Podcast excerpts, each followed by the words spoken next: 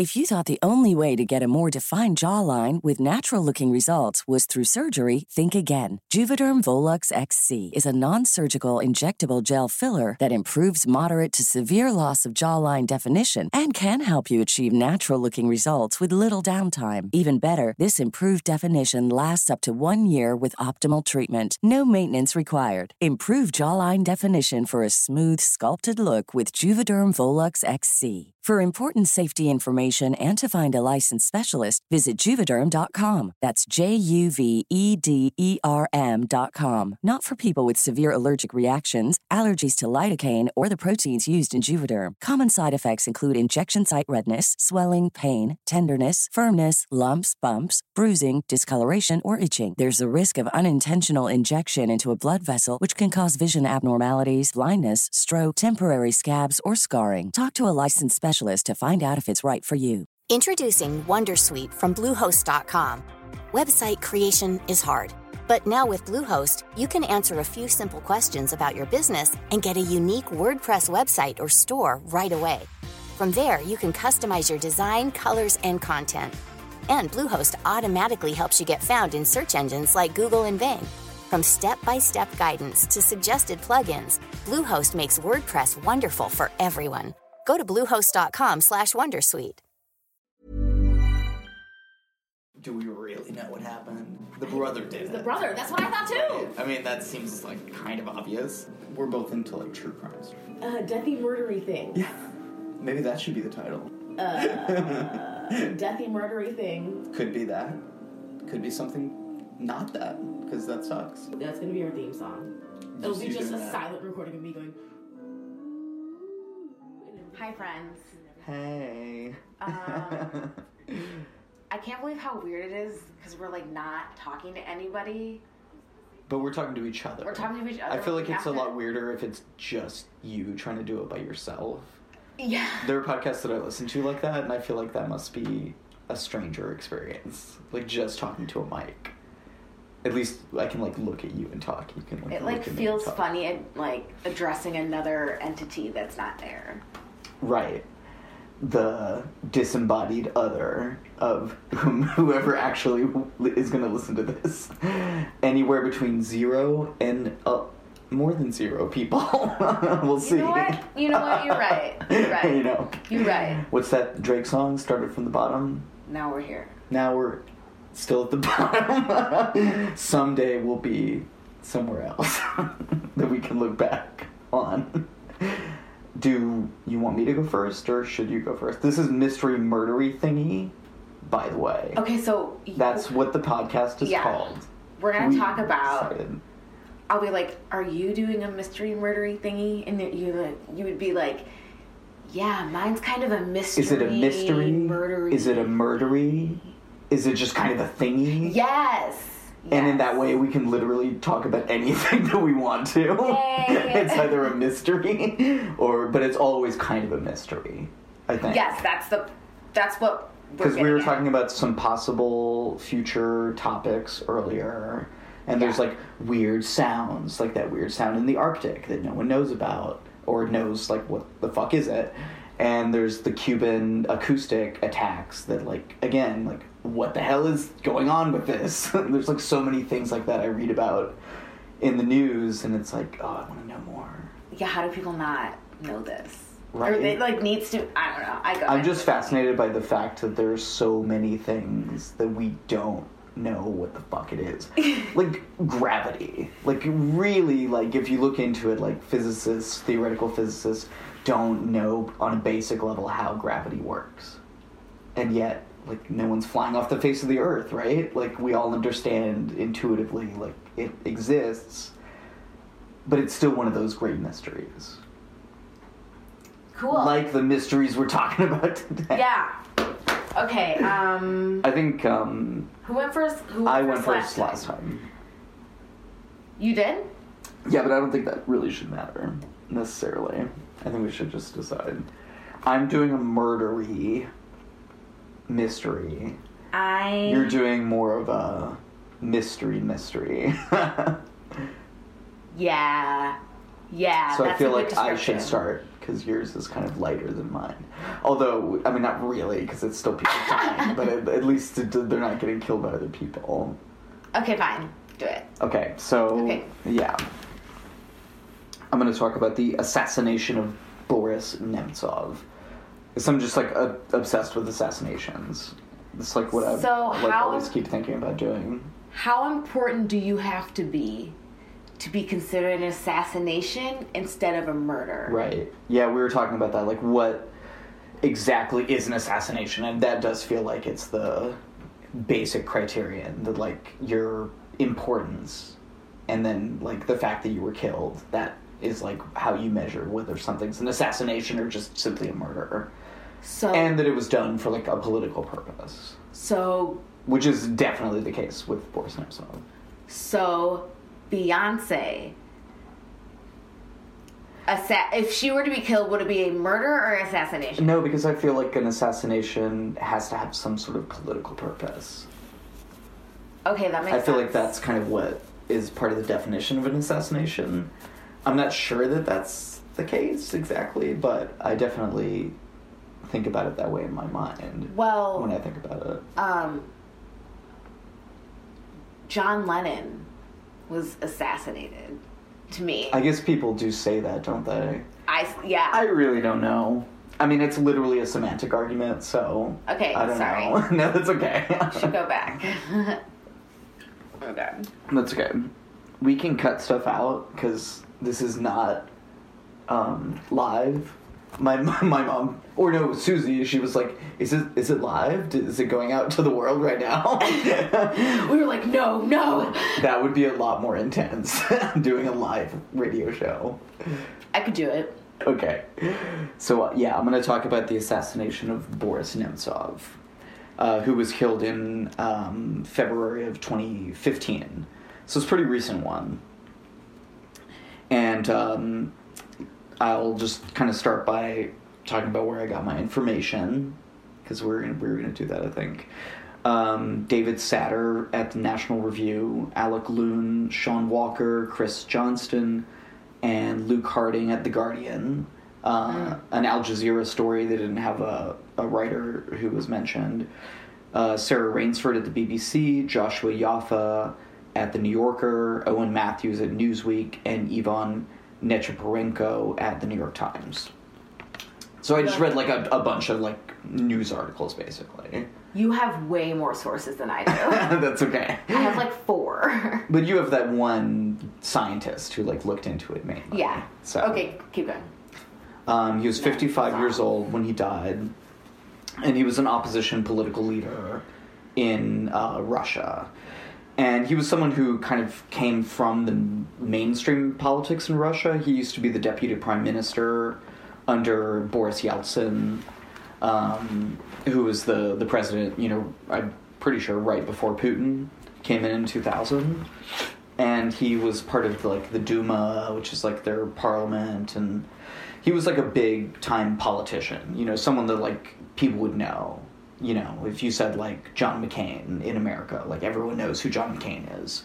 Yeah. People are just generally pretty uninformed, and in Russia, people are very aggressively disinformed, and I think that that's kind of like the big, maybe like idea or um, lesson that I get from looking at the the assassination of Boris Nemtsov, the way in which in the Russian system it's actually pretty easy, and it's happened like a number of times in a very similar way to this.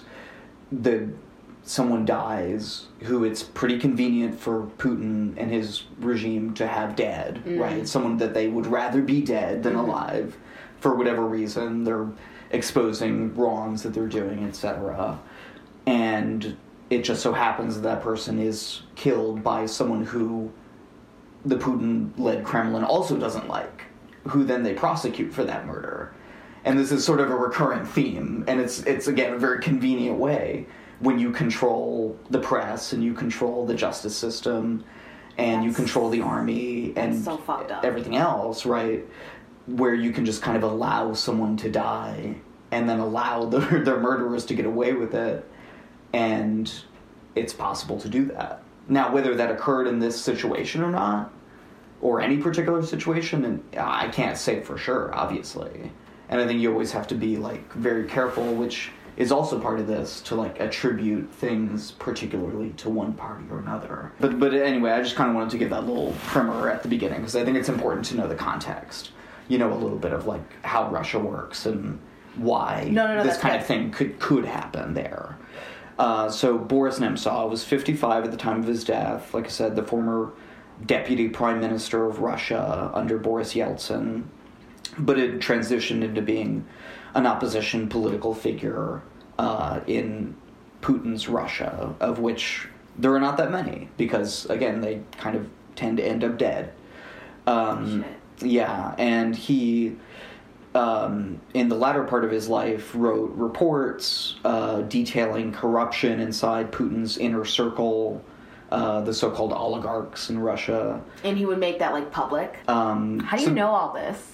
Just a bit reading the news and you know, kind of paying attention to what's happening in Russia. I think it's important because you know, partly they're one of the other, you know, sort of big powers in the world, although economically they're really not anymore, but politically they're still a big player. And of course, because our current president, you know, sort of seems to take his political cues in some ways from Putin and mm. people of his ilk. Boris Nemtsov, like I said, was one of the best known opposition politicians in Russia. Uh, hours before he was killed, he had gone on a Moscow radio station to encourage people to attend an opposition march that was going to happen that Sunday. Uh, he was killed um, late on a Friday night. Um, his murder happened at 11.30, 11.31 p.m. Uh, local time in Moscow.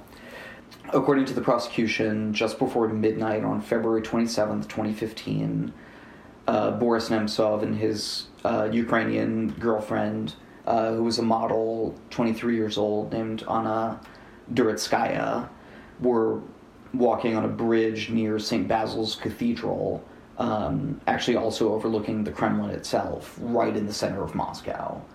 So this is, you know, an extremely heavy, heavily fortified area, which has, you know, over a dozen cameras pointing at it. Um, Damn. just keep keep that in mind for, for kind of what we'll we'll get into in a little bit in terms of like what we know and don't know, and the control of information in this um, invest in the investigation that ensues from this. Um, according to the prosecution, Nemtsov was shot six times by a man named Zaur Dadayev, who was a former officer, uh, officer excuse me, in what's um, informally known as the Sever, which is a paramilitary organization based in Chechnya, which is sort of beholden to the um, the leader of, of Chechnya, who we'll we'll talk about later. Um, he's one of the people that some factions think was kind of responsible for this. Um, other people were surveilling the area who were working, the prosecution says, with Dadayev. There was also a driver and kind of support people. And according to the prosecution, they had been surveilling Nemtsov for um, several months, kind of planning this murder out Whoa. the um, sixth one one of the alleged members of this conspiracy to uh, murder Boris Nemtsov was named Beslan Shavanov, and he was blown up with a grenade when they tried to go and capture him to ar- arrest him. The prosecution claims that he blew himself up with the grenade because he didn't want to be caught. And, you know, whatever, as a final, you know, fuck you to the police. But I think there's also an alternate explanation, which is that he was killed by the police with a grenade, which I think seems just as likely to me. But again, we'll never know exactly. But that was definitely a weird thing that happened during this this whole um, investigation and thing. That's their government. Like that's how everybody's acting. That's so crazy. You know, it it really yeah, it really is. It's it's it's pretty insane how the justice system works in Russia and how um, much of a control the Kremlin and Putin really have on it that they can do these kind of things and just kind of with carte blanche, right? allegedly, allegedly. uh, no murder. The murder weapon was never found, um, but they've they deduced from the shell casings that it was a nine millimeter pistol. A lawyer for the family, for the Nemtsov family, actually agrees with the prosecution that those were the people who did the crime. Although we'll, get into a little bit how the main um, perpetrator, according to the prosecution, Dadaev, probably was not actually even there because he has a solid alibi for where he was at the exact time when it happened.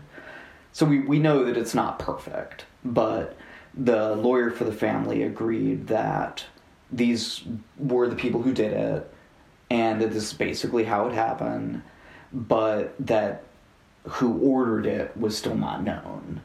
And, you know, kind of the reason behind it, the motive behind it, was being obscured. So that, that was kind of his um, input into it. His name is uh, Vadim Prokhorov. And he called for investigating Ramzan Kadyrov, who is the, the leader of Chechnya, who I, I mentioned earlier, Okay. who was like kind of the nominal leader of this paramilitary group that these men were a part of, or at least some of them were a part of. There's so many names and There's there's a lot of Russian lot of names, people. a lot of people, a lot of players, a lot of ins, a lot of outs, a lot of what have yous. That's a reference to the Big Lebowski. It's cool. Um, all right. no, Donnie, no. That was bad. Right. I've never even seen The Big Lebowski, and I know that was bad. I, I would I would fuck you. I would fuck you. Okay, keep going, keep going. we believe in nothing, nothing. Stop. but the basic outline of it is that Nemtsov was killed while he was walking with his girlfriend along this bridge at 11:30 p.m. right in the heart of Moscow.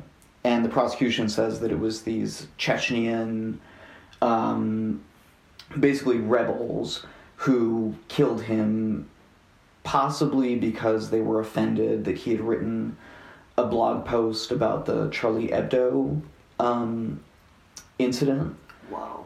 which, uh, if, if you recall, was um, an incident in which the satirical magazine Charlie Hebdo was attacked um, because they had. Uh, Oh, I remember that. Yeah, that they, they had printed a uh, cartoon which depicted the Prophet Muhammad, which, Yeah, of course, I remember to a certain section of Islam is forbidden, you know, um, to the nth degree, to the degree that they, I can't even remember. I think they bombed the Charlie Hebdo offices. Even I, I think it, it was like a big, big thing. But anyway, he had uh, written a blog post about that, and that was the prosecution's uh, sort of attempt at um, creating a plausible motive for why they had done this. Now, the issue, or one of the issues with that, is that they apparently had been surveilling Boris Nemtsov for many, many months before that happened. Oh, So the connection, also, none of them is particularly apparently religious, according to the sources that I was reading. So the notion that they would have done this as some sort of, you know, re- religious, um, you know, act of uh, defiance against the Russian opposition, it doesn't make any sense. That's that's not really like a plausible argument of the case, but that's that was what the official line kind of ended up being the Nemtsov family really kind of pins it on this one particular person named Ruslan Geremeyev, who is the commander of that police unit in which Dadaev, who the prosecution said actually pulled the trigger to kill Boris Okay. Nemtsov, that's the um, the commander of, of Okay. his unit. And basically the story from the family's perspective is that the murder was ordered by um, and kind of set up through this paramilitary unit, and that it was probably ultimately ordered by Ramzan Kadyrov, uh, Kadyrov um, if that's how you say that, uh, who's the leader of Chechnya. And why he did this, again, it's a little unclear. Did he do it because he knew that Putin would like that, and he's, you know, very Uh, Kadyrov and, and Putin are like very close. Kadyrov called him like a father to him, and Putin gave him a medal like a few months after this happened for quelling the opposition in Chechnya, which has been kind of recurrent in Russian history for for many many years. So they they have a lot of connections. Or did Kadyrov do it because he wanted to embarrass Putin and say, you don't really control me, even though I'm associated with you. Oh. Because look, I can kill an opposition figure in literally in sight of the Kremlin. And I hold, you know, the real power here because I hold the military power, and kind of reminding him that even though you're my benefactor, you don't control what I'm going to do. So it, That's another kind of idea of how this may have played out. so it could be he got caught in the middle of something. That's it, exactly. That's exactly right. It was all for power, like a Right. show of power. exactly. And he was like the guy. he was he, he was used as um, or his killing yeah was used as kind of a show of power. I think that's that's a very incisive analysis. Okay so there was kind of a parallel investigation that was undertaken by this guy named igor Merson, who was a lawyer in st petersburg. He was actually kind of an auto accident reconstructionist specialist kind of person. Kind of very similar to that guy that we saw in the documentary um, there's something wrong with aunt diane you remember that guy he was Yeah. like a auto i think this is kind of basically the same kind of guy but he he was in st petersburg russia Oh, speaking of that, we have to do corrections. we'll do it at the end We'll do that. Uh, yeah, at the end. Okay, Yeah. going. and he used two videos um, and other ones from the surrounding area two videos that were actually recording the bridge itself and other ones from the surrounding area to reconstruct what actually happened. So they can technically see everything that happened. yes those cameras. and no.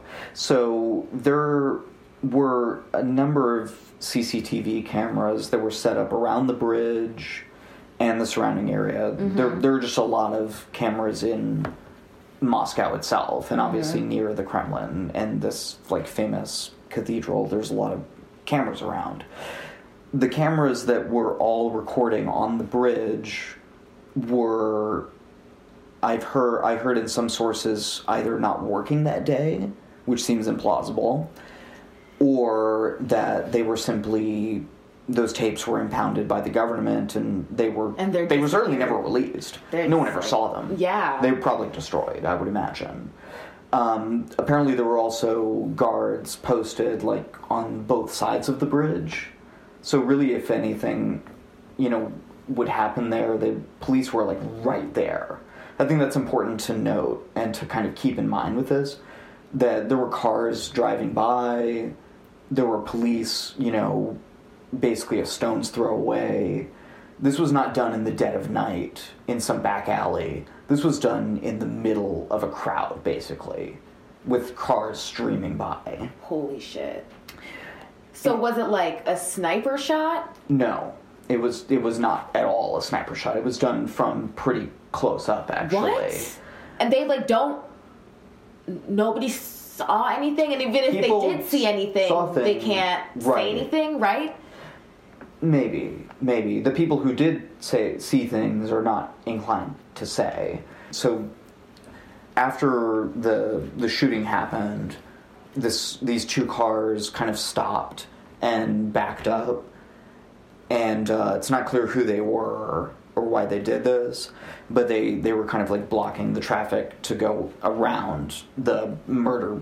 The crime scene, right, that had just happened. Oh, so they were like planted there. That's what it seems like. And it seems like there were a number of elements that were planted What are they around. spotters, spotters. Right, right, and blockers. Um, and there were there was a uh, street cleaning truck that basically served the same role. That It was just actually there. it was just there, and it, it drove slowly by, just as Boris Nemtsov was being shot. And there was another guy um, who actually just walked over there to Boris Nemtsov as he lay there dying, shot him four times. What the fuck? this is not Dadaev, right? The, again, he did not actually do this. I mean, we know that. We know that he did not shoot him. So uh, Nemtsov and his girlfriend were walking across the bridge. There was a guy who um, basically emerged um, onto the bridge from like a little walkway ran past them, shot twice. One of them hit Boris Nemtsov. He then went down, bleeding, you know, dying. Um, his girlfriend, you know, ran over to that truck, and then this other guy walks over and shoots him again when he's on the ground. Yeah. Now that man was never prosecuted. None of these people who were involved in that situation, in, in like driving those trucks or the people who walked up, none of those people were ever identified or, you know, none of them appeared at the trial to give testimony. None of that happened. And this is where, you know, we, we, again, it's clear that this is an institutionalized mystery, that this is a cover up from the moment that it happened. Um, Like Pat Tillman. like Pat Tillman, exactly. Um, except that you know, at least in America, eventually we usually get the truth. in Russia, you really can't ever hope to get the truth. Oh, that guy's name was Evgeny Molodik, Who? the one who walked up to him and, and just I shot him when he was on the I thought you said they weren't identified. Um, he was identified. Okay, I don't know why exactly, or whatever really happened with him, because it seems very strange that he would have just literally walked up to him, shot him on the ground, and then what, just walked away. He was also wearing earphones that he said he was listening to music, but people think he was like getting instructions on uh, what was happening. So basically, the lawyer came to the conclusion that this really could only have been done by a highly trained, you know, military unit. That this this was a an, a coordinated military. So that's the main argument. That's the main argument that comes out of that. Now, whether that was a military unit being directed by Ramzan Kadyrov, or if it was a military unit being directed by Vladimir Putin, or someone else, you know, we don't really know. But clearly, this was not just, you know, some sort of, um, you know, random murder or something. So are there American reporters out there like looking at all this shit and trying not to get killed? Oh, there definitely are. Yeah, there definitely are. Um, Because I'm like, how do we even know all of this? Yeah, you know, some of it is because those two videos that um, did emerge were posted on the internet before Oh, they could be destroyed by the Kremlin. So those Oh. got out. And once it's on the internet, It's on the internet. It's on the internet. internet. Yeah. They really, I mean, they can shut down what people can see in their country, but they can't really shut down what people can see in other countries. And there were investigations done, I believe, by outside bodies as well, which sometimes happens, like the European um, Court of Human Rights, organiz- the UN, you know, organizations like that. Um, but definitely also like the BBC, the Guardian, the New York Times. I mean, those sources, the Newsweek, like that I was talking about earlier. And a lot of the stuff that I got that was really backing up the notion that this was directed by the Kremlin, that that's really what happened, um, came from uh, an ar- the article from the National Review. And it, it made a pretty good argument. And like I said, one of the weirdest things is that Dadaev is shown on video going into his place of residence prior to the murder happening and coming out of his place of residence after the murder happened. So he he could not have done it. He's literally on video in a different place when the murder happened. So this man that they prosecuted and are sending to jail, like I was just reading, they're apparently, you know, just about to transfer him to prison for the next 20 years. He has a solid alibi that is confirmed by video. That's fucked up. Yeah. So you know, I think if, if there's any better um, uh, illustration that the justice system in Russia is completely broken, I think it's that that that you, it is dispositive that you are not the person who committed a crime, and yet the system finds you guilty. And you are sent to prison. So what it what is reality? Is reality the truth, or is reality what is effectual in the end? And it's starting. 1984, you know. I It's that's really the- starting. The, question, right? If you can bend reality to your will, then that maybe that is reality. or at least you can get everyone to say that two plus two equals five. Okay. Um, my turn. Yes. So, I'm talking about spontaneous human combustion. And if it's real or not, um, I believe it is real. it is. It's definitely real. I've, I've looked at the evidence. I've come to a conclusion. It's real. Is it real though? It is real. It seems that way, right? Anyway, you tell me. You Going tell you tell me about it. I did I did research on here's okay, so there was I could have gone deep, deep into this. There's so much. There's over 150 cases of it reported. They all have this about the same types of features on what what's going on. and I'll talk about that later. But it's oh, I could have gone so deep in this. But I didn't I'm- know there were that many. yeah, I'm convinced that it's real simply of what this biologist Brian J. Ford studied. Okay. Um, so, spontaneous combustion occurs when an object, and in case of spontaneous human combustion, a person, bursts into flame from a chemical reaction within, apparently without without being ignited by an external heat source. So, boom. Right. So, before I get into how it could happen, I'm going to talk about one of the classic cases of who it happened to, Mary Reeser. So, an early morning in July of 1951, her la- her landlady, uh, Pansy Carpenter, Carpenter, went to deliver a telegram to Mary Reeser, but when she touched the door handle, it was too hot to grasp. So she called. So she called the police, and what they found was was Mary, but she was reduced to literal ashes. But her left leg, part of her skull, which had shrunken, part of the spine, and the springs of her chair were the only things left. But there was no fire damage to the rest of the house. To fully cremate and to fully cremate a body, you need 2,500 to 3,000 degree heat, and it takes four hours. Yeah, Wow. so it's bizarre. There were no witnesses to the fire or even the smell of something burning, and the only potential witness could be Pansy Carpenter. And she said, she said she, what was it? Around five, she she smelled smoke around five a.m. But she thought it was her water pump overheating, so she just turned it off and then went to bed. Was this in an apartment complex? I suppose. Okay, that's the impression that I'm getting. Yeah. So if there were a delivering- fire, you definitely would know. Exactly. And she she was de- she was like delivering her mail to her, Right. her landlady. So I think it was.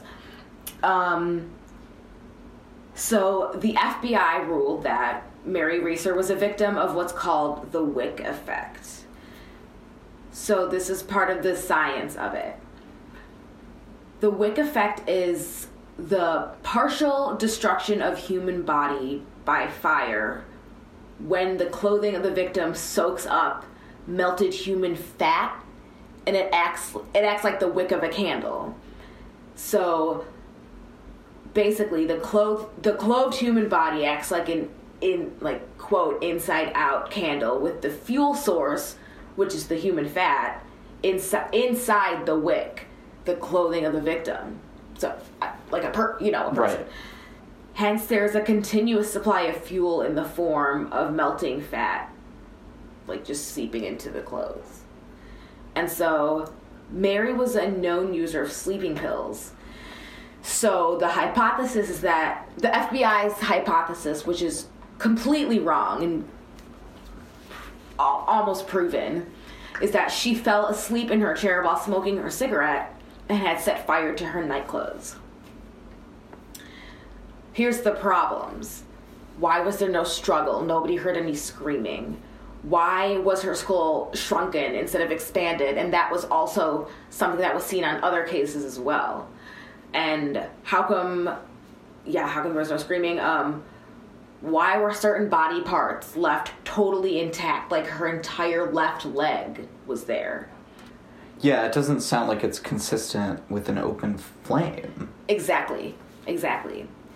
Um, what causes something like this to happen and can it be avoided? So, like I said earlier, there are 350, or not 350, 150 cases reported. And so we have like three main characteristics of what could possibly be uh, spontaneous human combustion. So the surroundings are not drastically damaged. Like the newspaper next to the chair mm-hmm. was fine. And yeah, like you were looking at some pictures of this earlier, right? Weird pictures, yeah. Very strange. I've seen They're pretty cool. some of those, yeah. It looks But- like it looks like when people on Halloween put out limbs like in the in the grass to make it look like it's coming out of a grave or something. That's what it looks like. Except the grass is ash. Yeah, exactly. And then like the whole area around it is just like untouched. Yeah, yeah. That's the so craziest part. Bizarre. Yeah. Um, yeah, so the surroundings not drastically damaged, and there's no visible source of fire, and the body part, there were body parts left intact. So, the possible causes. Um, although these are unproven, it's predicted that static electricity, bacteria, stress, obesity, or alcohol consumption are all reasons the body can ignite so quickly. But then, what a lot of people who um, didn't believe in this type of phenomena said, how can that happen when the human body is 70% water? But that's where it get right. That's where it gets to the the chemical reaction and why the the fats are so important. Right. So I got a lot of this information from a biologist named Brian J. Ford. He did a lot of experimenting on it. He was one of the only scientists that's done a pretty solid experiment and a successful one, in my opinion. He does a really good job explaining it. Um, I read his entire report. It's like a 10 page PDF, and I read the whole thing. And he doesn't seem like a kook, right? I mean, he's like a legitimate. No, I don't think so. I don't think so at all. Right, yeah. But um so the so the chemical reaction. So basically your internal fluids turn to gas. And then the melted fat burns your organs and then your bones. So body fat and methane gas are are flammable parts of the body Right.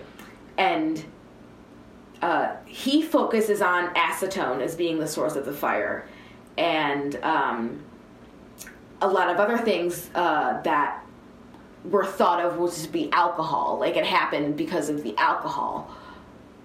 But That was the accelerant, right? yeah, but So the acetone is created in your stomach, he's saying? yes, Okay, that's what I was thinking. Mm.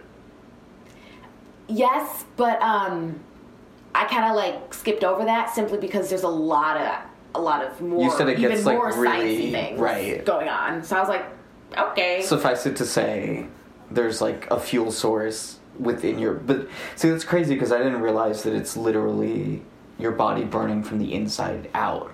Like Yeah. the fire starts like in the center of your body. like a popcorn kernel. sure, yeah, like a human popcorn kernel. that's it. What if there was just a giant piece of popcorn there? Then it would be Honey, I Shrunk the Kids. A gi- and everybody like came and just took a piece. Was like, Or downsizing. That that's the movie, theater butter. movie that we shouldn't have gone to. yeah, we still gotta see Molly's game. Molly's game. Yeah. Gotta see that. Okay. Um, da-na-na. Yeah, acetone is being the source of the fire. And so I'm gonna go. I highlighted parts of his his um his actual one of his um main reports. So I'll probably post these pictures um with. I'll probably just post them on the page because they're pretty crazy. they are of dead human bodies. Yeah, just it, is. So you know, They are it human is very bodies, pretty gruesome. but it's also mostly ash and smoke. It also does not look real. That's I what I'm saying. It it's so doesn't. bizarre. doesn't it look like a Halloween decoration? It literally does. That's what, right. Yeah, no, I, that's exactly right for sure. Okay, so so he says, when reviewing the victims of SHC, I discern a single factor that they might all have in common. So some, but not all, were alcoholics. Some, but not all, were overweight, and some, but not all, were old and enfeebled, and some, but not all, smoked cigarettes. But they all have seem to have been unwell. Hmm. So I didn't realize they weren't all obese. me neither. I thought they literally were all obese. nope. Yeah, that's really interesting. Um, and okay, so this kind of answers your question about where did the acetone come from. Um, but it's always present in the body in small amounts, and it can be used as an energy source by living cells. And so he kind of gets into the Krebs cycle, and that once I re- I read Krebs cycle, I like had flashbacks to freshman year of high school. Right, I was like, I'm learning the Krebs Heard cycle. of that? Right? That was like oh I could God. not tell you what at all it is. It's something But I- super microscopic. I do recall it being a thing I've heard before. so My cousin Joey could tell you because he's a doctor. that's awesome. Yes. Okay. Furthermore, look at these pictures, right, of his experiments. So this, okay, so this is this is his experiment. His his experiment. Experiment. He did 2 mm-hmm.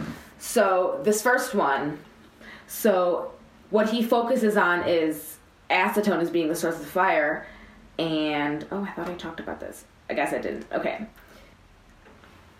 Are you reading it? You're totally reading it. I'm I'm just interested. No, I don't want you to read it yet because I'm supposed to tell it to you, and then me. you can read it later. Tell me, tell me, tell me. Okay. So he says, I have written about my theory without testing whether it works. All I've done so far is test a sample of tissue that had been soaked in ethanol for a week. It stubbornly failed to ignite, and therefore, this experiment disproves the alcohol theory. Okay. I have now taken time off to retrieve one of my specimens. A portion of por what is that? Does that say porcine? Porcine? Porcine, yeah. Porcine From abdominal a wall. from a pig. Okay. Oh, oh, okay. Yeah. As thick as your finger and stored in acetone. It was secured in a makeshift chair cut from aluminum foil and a high definition video camera was set there to record what would happen. A small butane flame was held near the specimen, and he says, "To my immense relief, it bur- it burst ob- obligingly into flames. The predominantly blue fire burned brightly, and occasionally, and occasional flames jetted out laterally from the flesh. This was similar to the jets of flame that were seen spurting from the leg of Professor Hamilton of Nashville University, which is one of the cases." And in the Newsnight program of BBC television in 1986, a victim of SHC was described by fire officer Jack Stacy as having blue flames jetting out from the skin like a blow, blow lamp. This is exactly what was uh, what they observed in this ex- experiment. So what remained was just a blackened mass of ash after it. Um, so the little chair was left standing in a liquid pool of melted body fat, which solidified into solid yellow mass, gross, that glued uh, the the chair to the base of the the floor, the experimental. It says experimental stage, but like the floor. Right. And so that's also consistent with the descriptions, which regularly reported liquid fat soaking the floor beneath the charred remains of the body. Which is part of why I've always because I've heard of that before, and I always sort of knew that it was connected with the fat Yeah. somehow. Then okay, the next part, the second experiment he did, um, he had a substitute body that was one twelfth scale of a model human. It was made from tissue and it was cut to shape, and uh, it was infused with acetone for five days, and then they uh, clothed all the garments and made a scale and had a person sit there. It was automated tissue. made out of tissue. Sorry. And so once all of that was ready, a gas lighter was brought close. And there was a burst of flame as the vapor caught fire, and the whole body was enclosed in a fireball. And the spectacle was uncannily like the descriptions in scientific literature. And so that was the clear is the clearest demonstration of human combustion experiment that's anybody has ever done.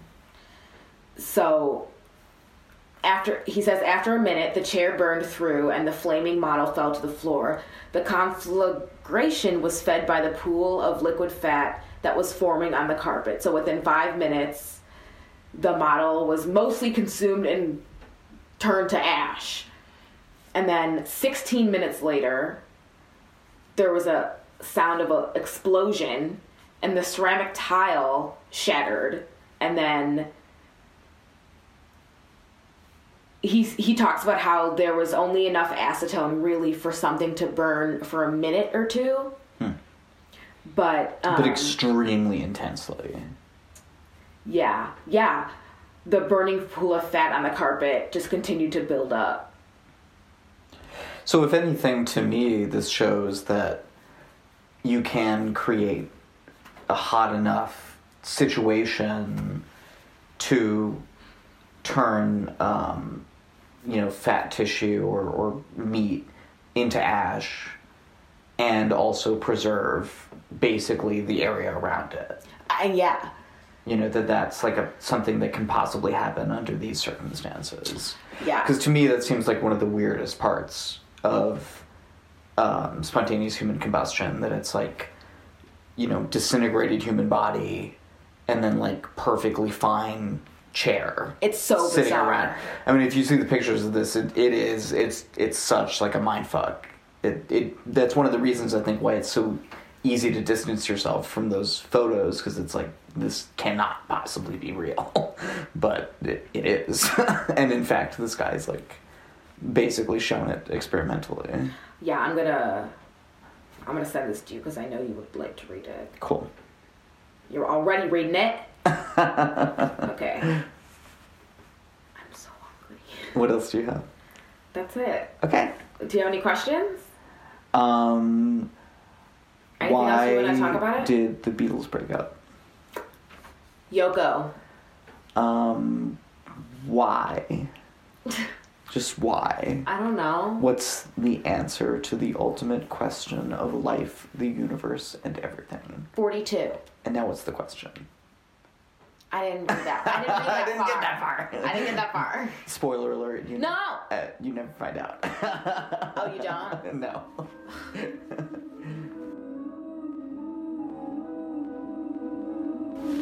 You did good. You also did an excellent job. I know. I'm just kidding. Thank you. So humble. So, like we said earlier, we're going to do corrections to the last episode. Um, so, I talked about the 2009 Taconic Parkway crash.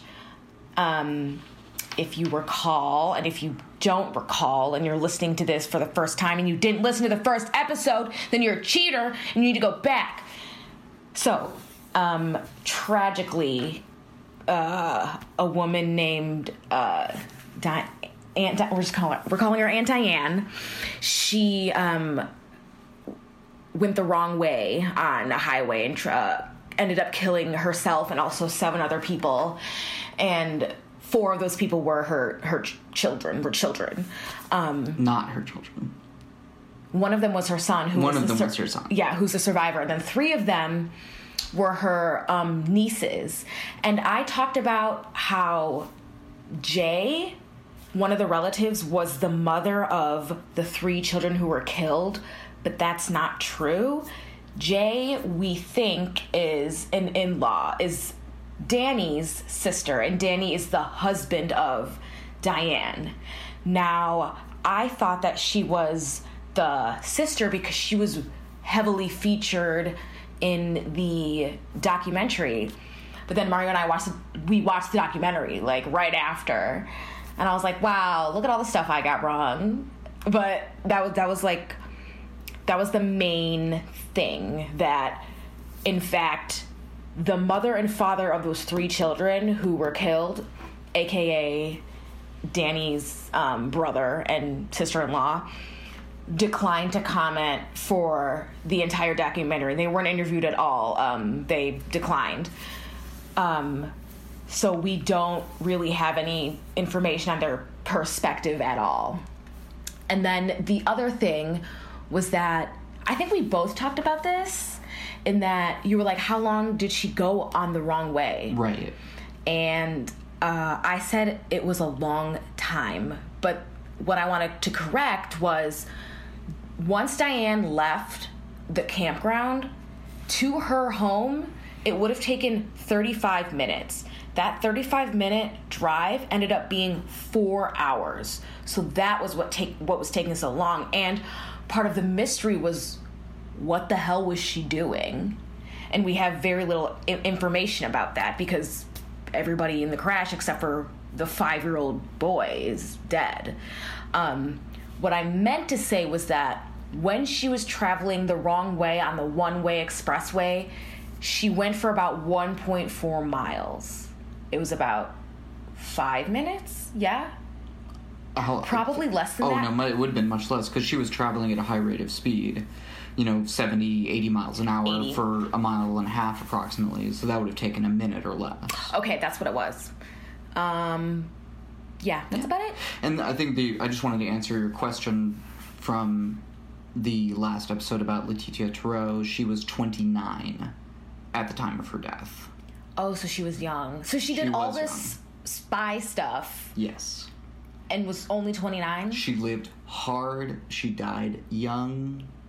Damn. She she was quite a figure. We are here for a fun time, not a long time.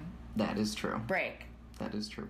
Good job by you, Chloe. Oh my god, I thought we weren't gonna do this. No. Every time. All right. Um, good job by me. Yep. All right. Bye, y'all. Okay. Bye bye.